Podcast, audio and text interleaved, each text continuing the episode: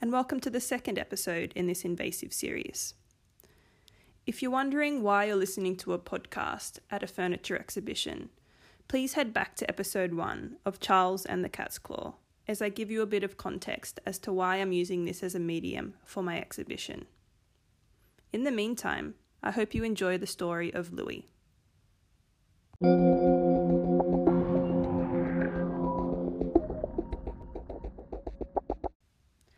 Now, I'd like to tell you a story about Louis. Now, Louis was a peculiar fellow. From a young age, he had a penchant for the finer things in life. He was brought up in a loving and large family at the base of the Blue Mountains in Western Sydney. Louis's family had inherited acreage, and this meant ample opportunity for playing on the property. Whether it was swimming down the banks by the river, mountain biking down the hills by their back fence, or just taking space in one of their many empty paddocks, Louis and his siblings were designers of their own dreams. With the call of the wide brown land and her lessons beckoning at the doorstep every day, Louis would often skip school to just bash around the bush. Though being one of eight children came with its struggles. While Louis's parents provided where they could, and the property provided much of the food for the family, money was still rather hard to come by. Hand me downs and a favourite pair of shoes were worn like uniforms, day in and day out. Louis always dreamt of shopping for new clothes, or buying a faster mountain bike, or even unboxing a new pair of shoes. However, by the time Louis was 15, he decided school wasn't for him. He wanted to join the rat race.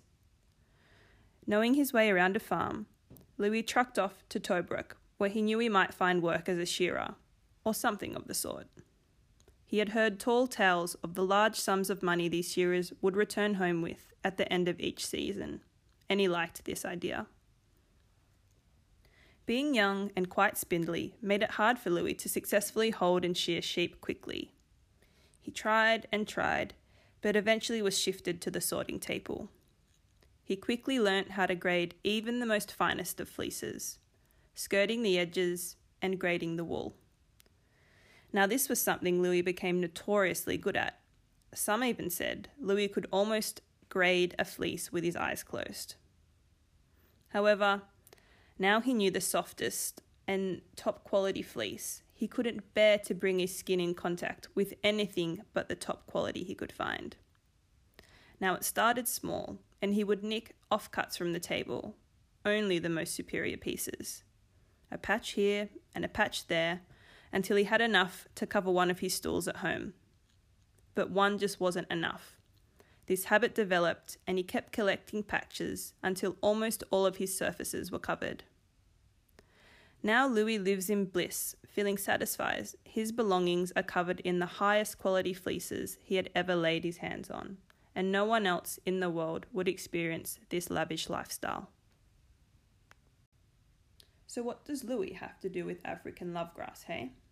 Well, African lovegrass was thought to have entered Australia prior to the 1900s via sailing ships, restuffing mattresses in Africa en route to the colony. Thriving in our dry landscape, African lovegrass outcompetes native grasses and has completely blanketed the landscape in some ecosystems. Interestingly, and not by choice, Thousands of landholders across New South Wales and adjoining states have summer growing perennial weeds, such as African lovegrass, to contend with. While they are relatively unpalatable compared to many native, but not all, perennials, these can be utilised for grazing with livestock in tougher periods of drought.